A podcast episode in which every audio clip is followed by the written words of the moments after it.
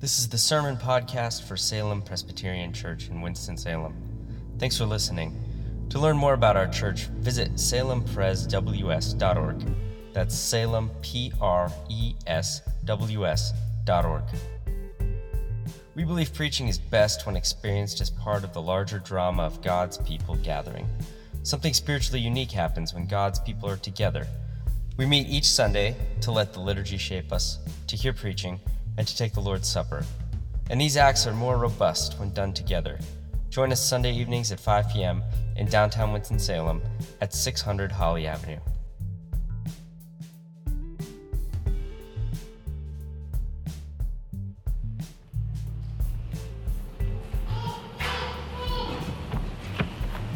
Tonight's scripture passage is 2 Samuel 3, verses 6 through 27. If you'd like to take a moment to turn there.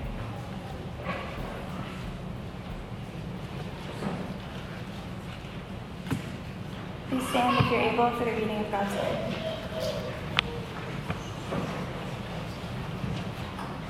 And again, tonight's scripture passage is 2 Samuel 3 6 through 27. While there was a war between the house of Saul and the house of David, Abner was making himself strong in the house of Saul. Now Saul had a concubine whose name was Rizpah, the daughter of Aiah. And Ishbosheth said to Abner, why have you gone into my father's concubine? Then Abner was very angry over the words of Ishbosheth and said, Am I a dog's head to Judah? To this day I keep showing steadfast love to the house of Saul your father, to his brothers and to his friends, and have not given you into the hand of David. And yet you charge me today with a fault concerning a woman. God do so to Abner, and more also, if I do not also accomplish for David what the Lord has sworn to him to transfer the king, kingdom from the house of Saul and set up the throne of David over Israel and over Judah, from Dan to Beersheba. And Ishbosheth could not answer Abner another word, because he feared him. And Abner sent messages to David on his behalf, saying, To whom does the land belong? And make your covenant with me, and behold, my hand shall be with you to bring over all Israel to you.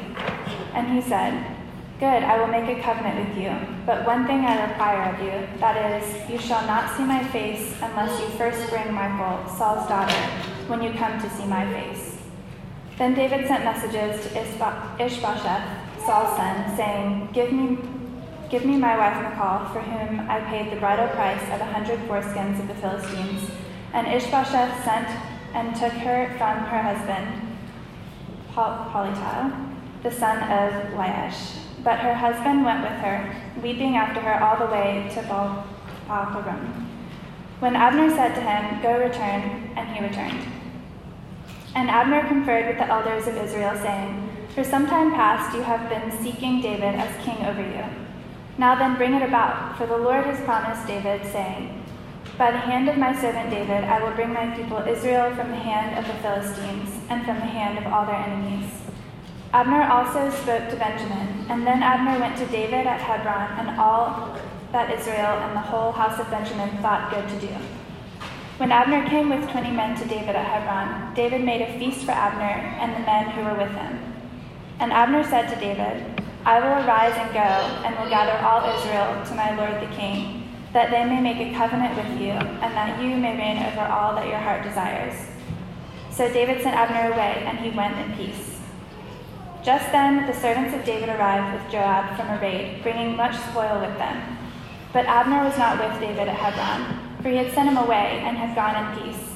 When Joab and all the army was with him, that was with him, came, it was told Joab, Abner the son of Ner came to the king, and he has let him go, and he has gone in peace. Then Joab went to the king and said, What have you done? Behold, Abner came to you. Why is it that you sent him away so that he has gone? You know that Abner was the son of Ner, came to deceive you, and to know you're going out and you're coming in, and to know all that you're doing. When Joab came out from David's presence, he sent messengers after Abner, and they brought him back from the cistern of Sirah. But David did not know about it. And when Abner returned to Hebron, Joab took him aside and said into the midst of the gate to, uh, to speak with him privately. And there he struck him in the stomach so that he died for the blood of Asahel, his brother. This is the word of God for the people of God.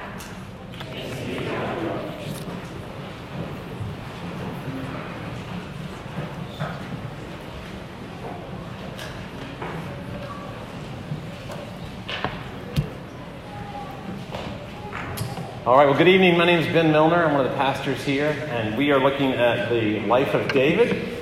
And um, we are now entering into a new era in the story of the life of David because uh, the old king, the first king of Israel named Saul, has died now. And so, whenever there's a king that dies, there's a power vacuum, and uh, into that vacuum scramble several people. Actually, four different people in this case come rushing into the power vacuum and two of them are from the north and two are from the south. So it's important to know that. The two in the north is number one, the son of the, son of Saul, whose name was Ishbosheth, and he would be the rightful heir, but he's very weak.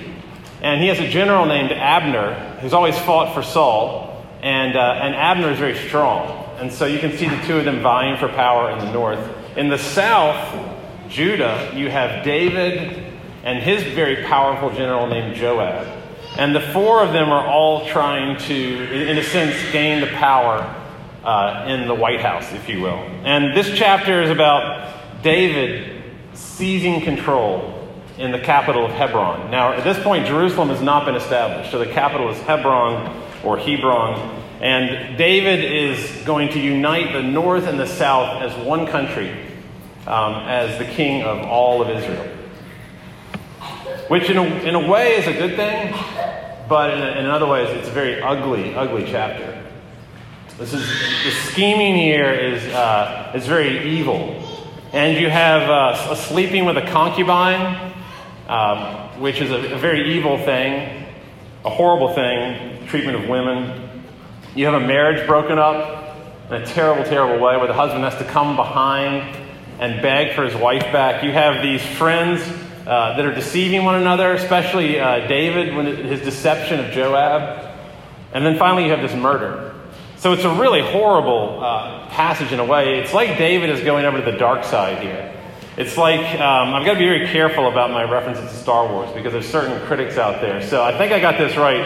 Anakin in the third movie, I believe, goes over to the dark side, or he begins to go to the dark side when he can't be a Jedi Master. And I think that David in a similar way here, because of the power that is luring him forward, is moving into uh, in to- towards evil.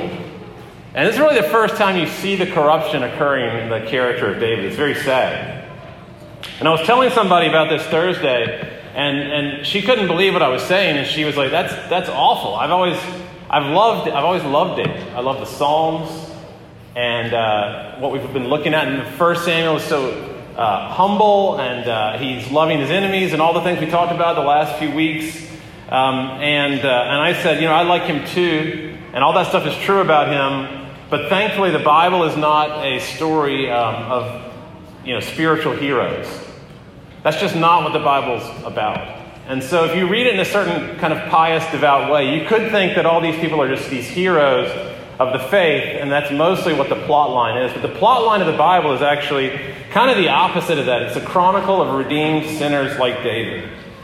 And actually, that's our only hope, is that into this uh, world of scheming and horrible actions like what we see right here, um, God's promise can still come.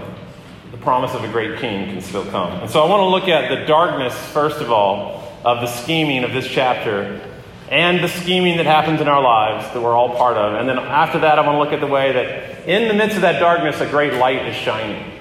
Uh, in fact, uh, as Romans 12 says, right in the midst of the deepest darkness, the brightest light is shining. And the light is coming. And that's what this is all about. The bleakness, first of all, of our scheming, and the brilliance of God's hope because of that very thing. They're both in this passage. And I want to start by just telling the story again. Um, because it's hard to get the first time through. So let's start in the north. And Ishbosheth in verse 7 says to Abner, Why have you gone into my father's concubine? Now, the king, uh, all the ancient kings had harems. And look, God is just putting up with this stuff. It's not that he wants these things. So you got to be careful when you read the Old Testament. It's just that God is putting up with these horrible systems that are in place. So these kings would have these harems of women that they, go, they would go in and sleep with. And um, it's not like this has ended, this still happens today. And uh, the, the harem was a symbol of the king's power. And so who, whoever slept with the harem was like a power grab. And so what Abner is doing here is basically saying, I am the, the legitimate heir to Saul, not this weakling, Ishbosheth. And I would feel sorry for Ishbosheth, except that he would have done the same thing if he had had the power. So Abner is sleeping with Saul's concubine, and Ishbosheth gets uh, understandably annoyed at that. And that is the very thing that Abner wanted him to do. Uh, in fact, Abner feigns anger. Uh, he pretends to be really angry that Ishbosheth has called them, as if Ishbosheth wouldn't have called them on this. He's, he's doing that so that he can defect to David. It was part of the whole plan. Get Ishbosheth mad at you and then legitimate your defection to the south. And so in verse 8, he says, Am I a dog's head of Judah? And I think what that means is, uh, Am I like a, a puppet in the service of David? Are you accusing me of treason because I slept with your dad's concubines? He doesn't even really admit that he did it. He says, God help me if I don't transfer the kingdom from the house of Saul to the house of David. And so now Abner is officially linked in with the south. And then Abner immediately texts David in verse 12, To whom does the land belong? And what he's saying is, uh, I'm the one who's really in charge of the north.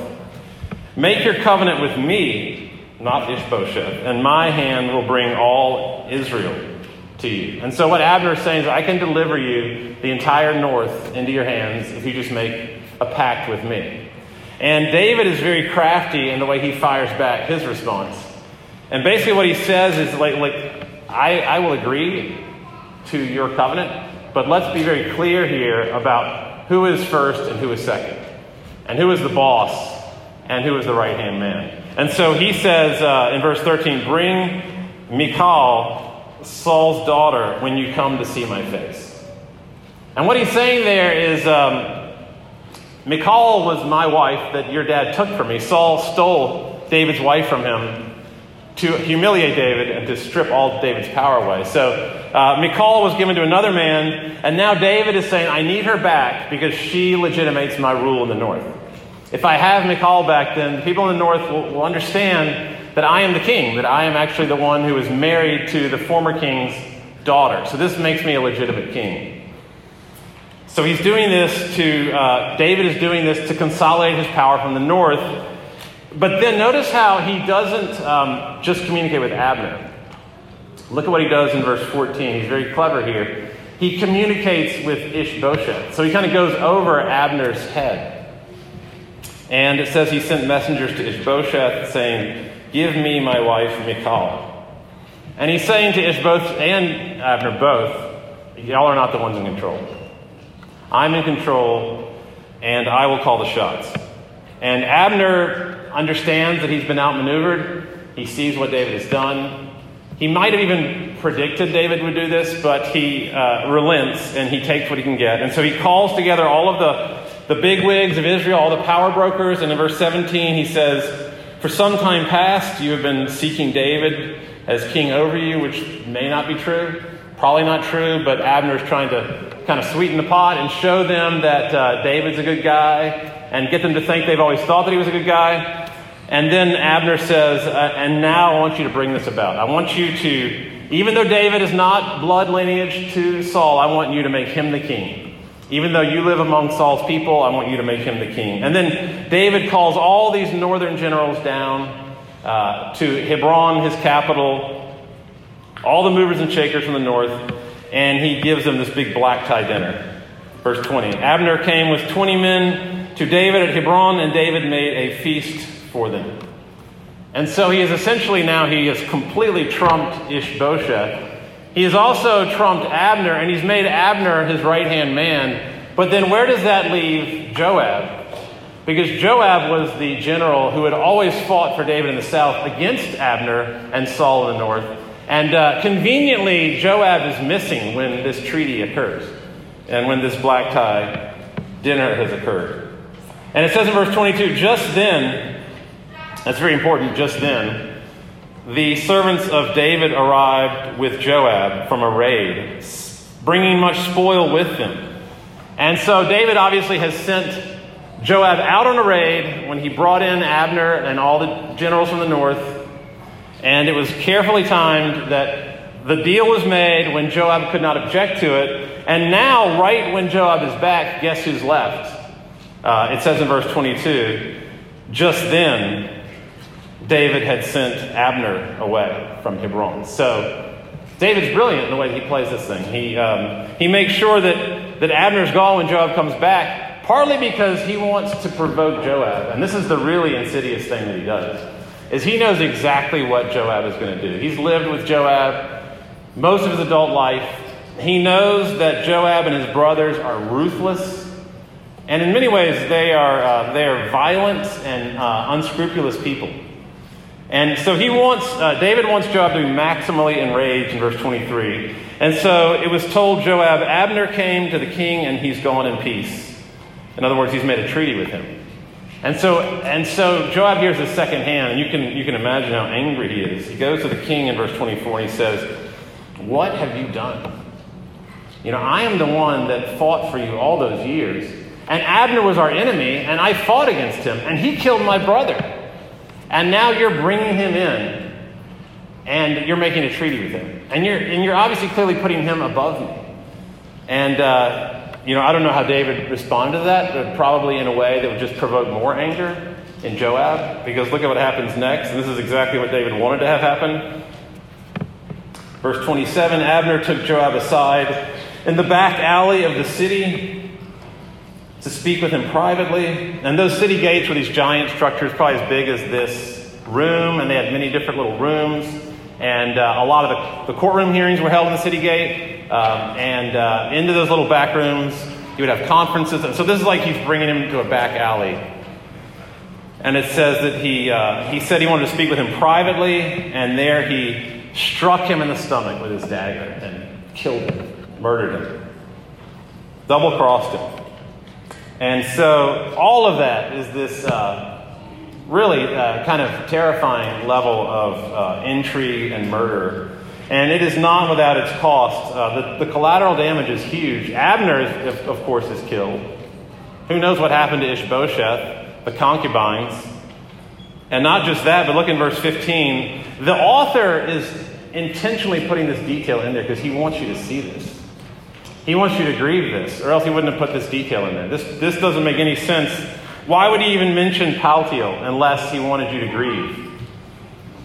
So, verse 15, it says, When Ishbosheth sent and took Michal from her husband, Paltiel, her husband went with her, weeping after her all the way to Bahurim. And if you want to read a really moving account of this, read that book that I said that uh, you probably shouldn't read. It's called The Secret Chord, and it's got certain parts that I don't recommend, but The Secret Chord has a chapter on this that is really heartrending. And uh, Paltiel leaves his children back at home and just is just kind of lurching behind the caravan, uh, sobbing and clutching at her horse until finally Abner takes his spear and just, you know, rams him right in the stomach and makes him fall down. It's like, you bet, you go back right now, I'm going to kill you right here. And that little detail, uh, the narrator puts in there just to say, uh, let's be very clear about this. David's taking the throne was not a pretty thing. And it's amazing the way that uh, this book criticizes David. I mean, how many, how many books of, uh, presidents would a president commission a writer to write and would criticize the president heavily? Not, not many presidents would do that, and certainly not ancient kings. They never did that. Uh, the books were just these encomiums of praise to the king. And yet, here, um, the, the author of 2 Samuel, we don't know who that is, but he's saying this is a murky situation. This is not pretty at all. When I grew up, uh, the big political scandal was Watergate. I bet a lot of you have never even heard of Watergate. It was a hotel in Washington, D.C., and President Nixon uh, was, was going to be, uh, he was going to be impeached and, and, and, lose his job, but he resigned. Um, it was really ugly, and all the president's men was a movie about that that I, watched over and over and over. I love those kind of political movies about intrigue. Um, today, of course, it's all about Trump and all of his scheming with Russia. You know, I don't really know a whole lot else about what's going on in the world because the news is completely focused on that. And so every day I see these things about that. Now it's the Ukraine and impeachment, and um, we're appalled by the level of graft and corruption and intrigue that's going on here. And, um, you know, back in 1532, there was a man who wrote a very famous book uh, if you know anything about political science, you've read this book. It's called The Prince by uh, Niccolo Machiavelli. And Machiavelli basically said, look, all politics is completely selfish. Uh, he coined this, well, he didn't coin the term, but a term has been coined after him called realpolitik, which means uh, political realism, which is basically saying that there is no idealism in politics. There are no standards, there are no morals. It's simply who can get away with what and that scheming is at the very heart of all politics. And so Machiavelli would not be surprised at all with what is happening today with Trump.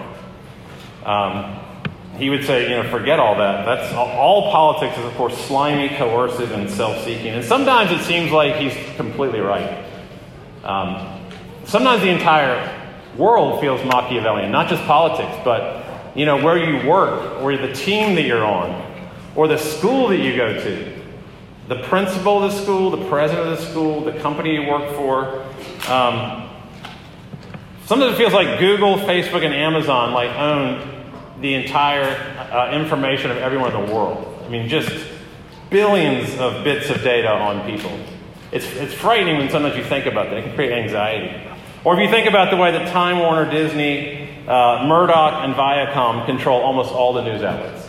And you just wonder how much are you being brainwashed in this massive system of, of scheming um, and corruption. And then uh, apparently just a few banks Bank of America, JP Morgan, Citigroup, Wells Fargo, Goldman Sachs they own like well over half of the GDP of our country. Almost half the wealth of the whole country is owned by these this small group of banks. And you, you think about that and just you realize that we're in the grip of these principalities and powers that are so huge, and we're just these little tiny pawns.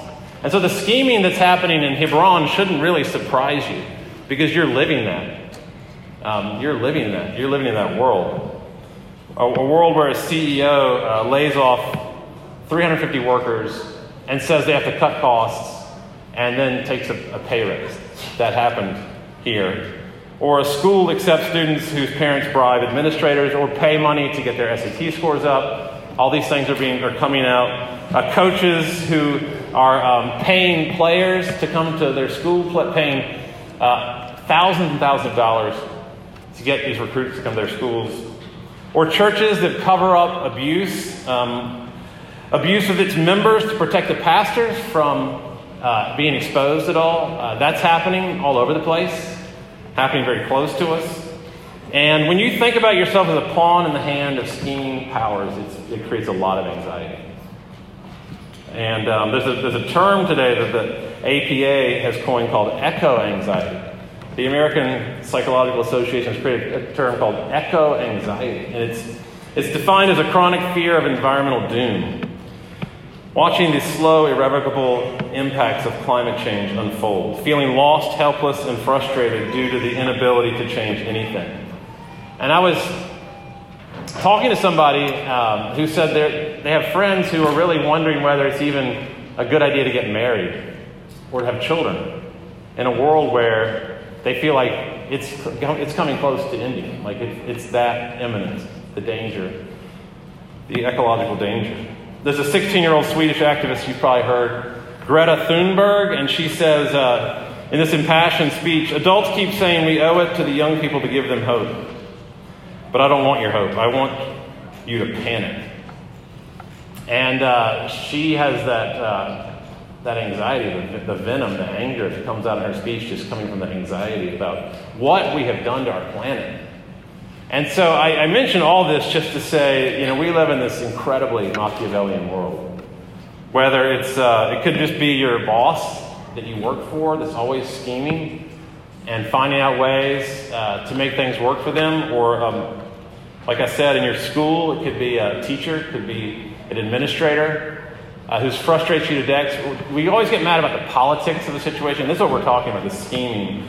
Or in a family, when an older brother or older sister schemes when the parents die to get more of the inheritance, or a certain piece of furniture or something like that. I've seen families torn apart by things like that. All this scheming and intrigue. And that's the first point that David at Hebron does that very thing. And the Bible says, I see that, and I notice that, and I know that's in your life. I think it's good news. I think it's very good news that, we, that the Bible knows that.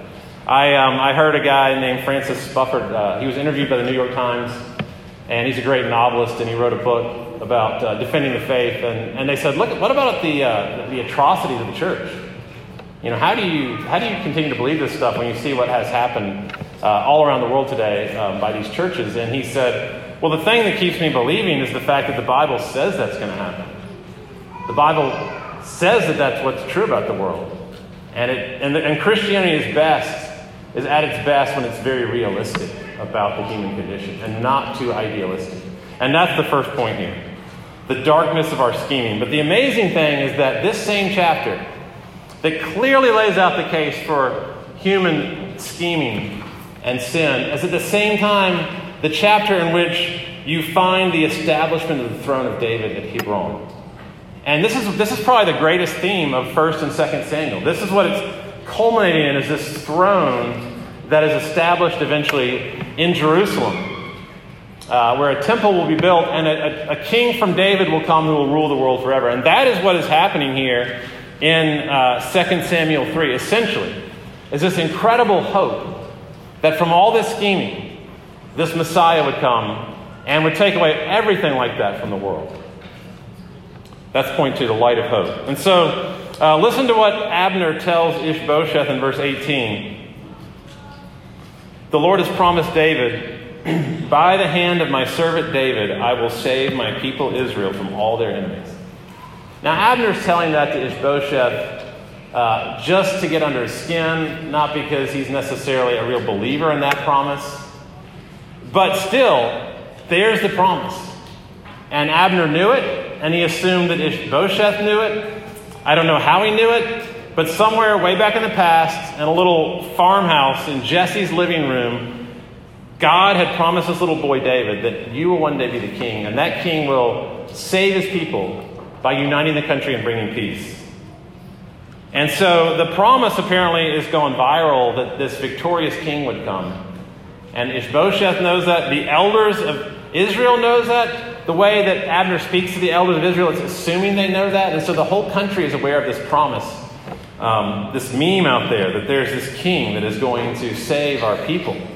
And so in the middle of all that trash, there is this promise that is coming forth, uh, this light that's coming forth. And, you know, you, you look at all that stuff about what's happening in the chapter, and you just wonder how, how does God do that? How does he use such horrible circumstances to bring about such good things? And um, I thought about the term trash art. I don't know if you've ever heard of trash art, but it's actually a thing. You can look it up. And there are many artists out there in the world today that find trash and they turn it into art. And one of the great artists of the 20th century, uh, Joan Miro, walked the beaches of Mallorca looking for stuff that is washed up on the beach and, uh, and all these things that are ugly.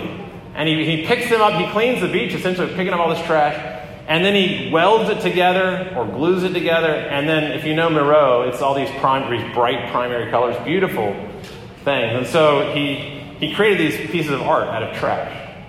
There's a guy in, in England, uh, my favorite one, named Ptolemy Elrington. And I would encourage you to look at this guy's art. Uh, Ptolemy Elrington. And what he does, he goes around the highways of England and he finds all these hubcaps and pieces of cars, all this chrome, and then he takes the chrome and he, uh, he brings it together, I guess by welding it and then painting it. And uh, he makes these amazing animals. There's these huge wolves and warthogs and fish and eagles. And, um, you know, I say that just to say that God, God takes trash literally trash, and he fashions out of that beautiful things, amazing things. If you, uh, if you read church history, you see this. Tim Keller, the great pastor, said uh, the thing that makes him doubt the most, an interviewer asked him, What makes you doubt? You know, when do you doubt Christianity is true the most? And he said, Sadly, it's when I read church history. Because I, I read about people like uh, St. Augustine, you know, one of my heroes. I love a lot of you know who he is. Amazing man, wrote the Confessions, one of the greatest books ever written. And yet, you read about him and you realize he, he, he forced people into the church. Uh, physically, through, through coercion and violence, he forced, he forced heretics back into the Catholic Church. Not a good thing. And then you read about uh, one of my favorite writers, Bernard of Clairvaux. Uh, just an amazing spiritual uh, leader in the Middle Ages. Well, he called for the Crusades. Um, and then you've got uh, Luther, started the Reformation, had some of the greatest insights ever into the, into the nature of uh, the salvation of sinful people. And yet, he, at the end of his life, he wrote all these incredibly racist things about Jewish people that some people think led somewhat to the Holocaust. You got John Calvin, my hero, Presbyterian, the, the father of Presbyterianism, and uh, it turns out that, that he had a guy come to Geneva looking for solace and rescue from the Catholic Church, and Calvin agreed uh, to his being burned at the stake and to being killed. And, uh, and then there's Jonathan Edwards, the American uh, great spiritual writer. Some has called him the greatest mind America's ever produced. And you find out he owned slaves. So you got all these people, and I read about that, and I said, these, these are my heroes, Lord. Like, why? Why are they like that? Uh, how can you use sinners like that to grow your church? And I think God responds, What else do I have to work with? Like, what other materials are out there for me to work with except for that? And, and that's true of you, too. And so, if you've ever heard the expression, uh, God can draw a straight line with a crooked stick, you might have heard that. If you've heard sermons in the South, you've probably heard that. You can say it with a Southern accent, it makes it more powerful. But um, you should really take the word can out of that. It's not so much that God can draw a straight line with a crooked stick. Every straight line he's ever drawn has been with a crooked stick. Um, and so if you think that you have screwed up your life with all your scheming, God basically is saying to you, you really can't do that. Um, because uh, all I use are crooked people schemers like David and like you. And if you think that others have screwed up your life through their scheming, uh, God would say, uh, I create beauty out of that pain. And I think that a lot of our favorite, one of, one of the songs we all love in here uh, that we sing a lot is called Beautiful Things. Um, one of my favorite songs. And um, it says, uh, All this pain, I wonder if I'll ever find my way. I wonder if my life can really change at all. And then you get to the chorus, and it says, But you make beautiful things. You make beautiful things out of the dust. You make beautiful things out of us. It's almost a song about trash art, essentially. That God takes all this pain, all this bewilderment, and uh, confusion, and there's this dazzling hope in the middle of that, where God is creating beauty out of disorder. And uh, the, the, the, the way this passage kind of moves towards promise is, is incredible because uh, we know that in 2 Samuel 7, if, if you are aware of the whole arc, the narrative arc of the book, where you're going with this book, 2 Samuel 7, when you study the Old Testament in seminary, that's one of the great high points of, of Old Testament history. That's kind of one of those major places in the Old Testament that you say, if, if there are six chapters in the Old Testament where important things happen, that would be one of those six. 2 Samuel 7. Later in David's life, the shining hope of the Old Testament, the messianic promise, God says to David, When you die, I will raise up a certain offspring from your lineage, and I will establish that particular offspring's kingdom. And he will build a house for my name and I will establish the throne of his kingdom forever. And that, of course, is the Messiah, that one who would come from the house of David. And it's, it's the greatest promise of the entire Old Testament that uh, that God would um, reign from his throne in Jerusalem over the whole world. He would bring peace across uh, the entire world. Now, imagine you're a Democrat. Um, I know some of you are Democrats, but uh, if you're not a Democrat, imagine you're a Democrat. Um, and um, imagine that Biden wins the election, and you're so excited. Um, and, he, and not only that, he serves all the way till 2028, so he wins again. And now he's, he's actually 82 years old at that point. And so then uh, Pete Buttigieg wins the next election, and he wins uh, also two terms. So now we're up to 2036. And uh, at that point, he'd be 52, actually. And then after Buttigieg goes out, you have Tulsi Gabbard, and then she wins the next also two elections. So now we're into 2042 um, 44, and she is now 52 years old. And then, uh, and then AOC wins the next one. And so the Democrats reign from basically uh, a couple years till the year 2050. Now, if you're a Democrat, that to you is like America has, will become this gorgeous place um, where uh, it's prosperous and generous and tolerant and uh, the, the, whole world is blessed because of the way that America has changed. And so peace spreads out somewhat into the world. And I would say that at one point in my life, I actually thought that way that, that if that were to happen, that would be about the best thing that could happen. I'm not, I'm not saying it wouldn't be good. I'm not saying it's not important at all. But I, I would say that uh, that could help you to imagine the way an Israelite would think about this promised Messiah coming. You know, if that's, or if you're a Republican, uh, I don't know what the analogy is actually, but something like that. You know, for t- till 2050, um, there would be Republican presidents that you loved in place and would bring about all this prosperity. I'm saying that to you to give you a, a sense of what it would be like for an Israelite. And, and we're not talking about like 50 years. This would be from 1000 BC till today and then beyond. That there would be a king. And we're not talking about a president. Uh, we're not talking about a series of presidents, and it's not a scheming person, it's not a politician. This is a king a, without any scheming at all, not a deceitful bone in his body, completely sincere and vulnerable and transparent. A king ruling in that manner. Uh, that is an unbelievable prospect, and that's what this passage ultimately gets to. It, it's really not about David primarily, it's about the kings that would come from David. And this, this passage is like that launch pad from which that messianic promise takes off. And the way that the king eventually takes the throne, the final Messiah, is another, uh, another kind of uh, tale of darkness and scheming. Um, one of the, maybe the darkest of the Bible. The Bible really kind of sits there for many chapters, just mulling over this event that occurred, which it's the greatest mistrial of all time the, um, the trial of Jesus. And if you read it, if you just read the trial of Jesus, you, it's just, it's a travesty of justice. It's, it's, um, it's appalling. It's chaotic.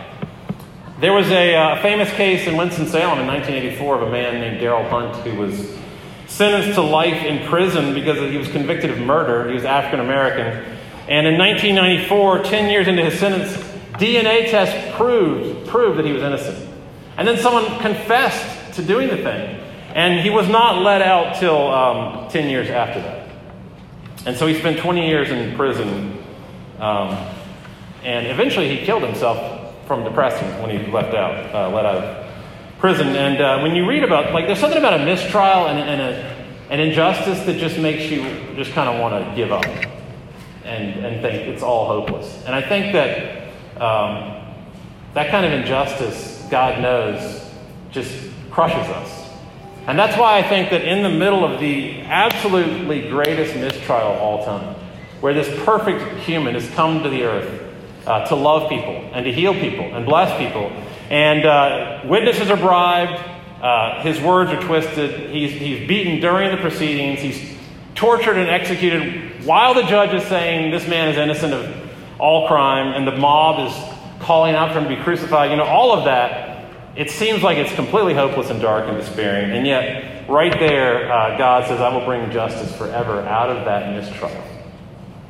Way beyond Hebron, uh, we have this travesty of justice in Jerusalem. And yet, God says in Acts 2.23, this Jesus who you have crucified by the hands of, of lawlessness